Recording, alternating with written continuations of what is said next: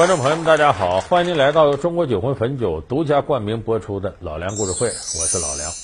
这个中国民间啊，流传着各种各样有关神仙的故事。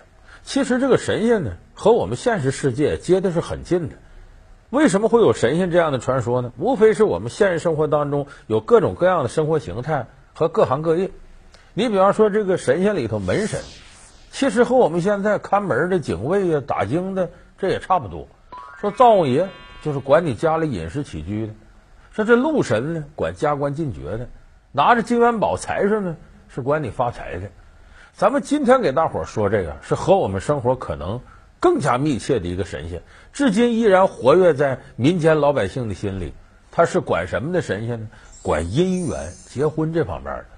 哎，我这一说你就明白了。咱们今天要说这位啊，太熟了，月下老人，简称月老。俗话说：“千里姻缘一线牵。”世间男女的姻缘全由月下老人和他手里的姻缘簿决定。凡是有缘人，月下老人就会用红绳把两个人拴在一起。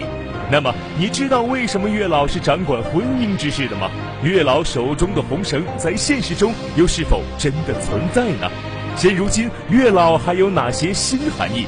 老梁故事会为您讲述神仙系列之月老。那么说这个月老，主要是管人的婚姻，他是道教的一个神仙。说这个神仙形象是什么样呢？咱们看这个名字月老，他肯定是个老头就有点类似西方的圣诞老人似的。说他还有什么特征呢？你看最近这个电视里头热播赵本山那个乡村爱情圆舞曲，就《相亲》，他片尾曲。人都说月牙像月老，他提到一个月老重要特征。人都管月牙叫月老，月老儿转吧，转把那个红线儿扎，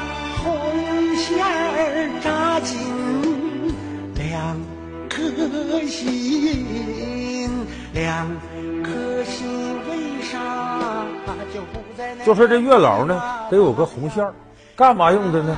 我给你拴住，给你拴住，一男一女，你俩这不论是天涯海角，无论是贫富贵贱，你这俩人就一辈子了，就前生注定了。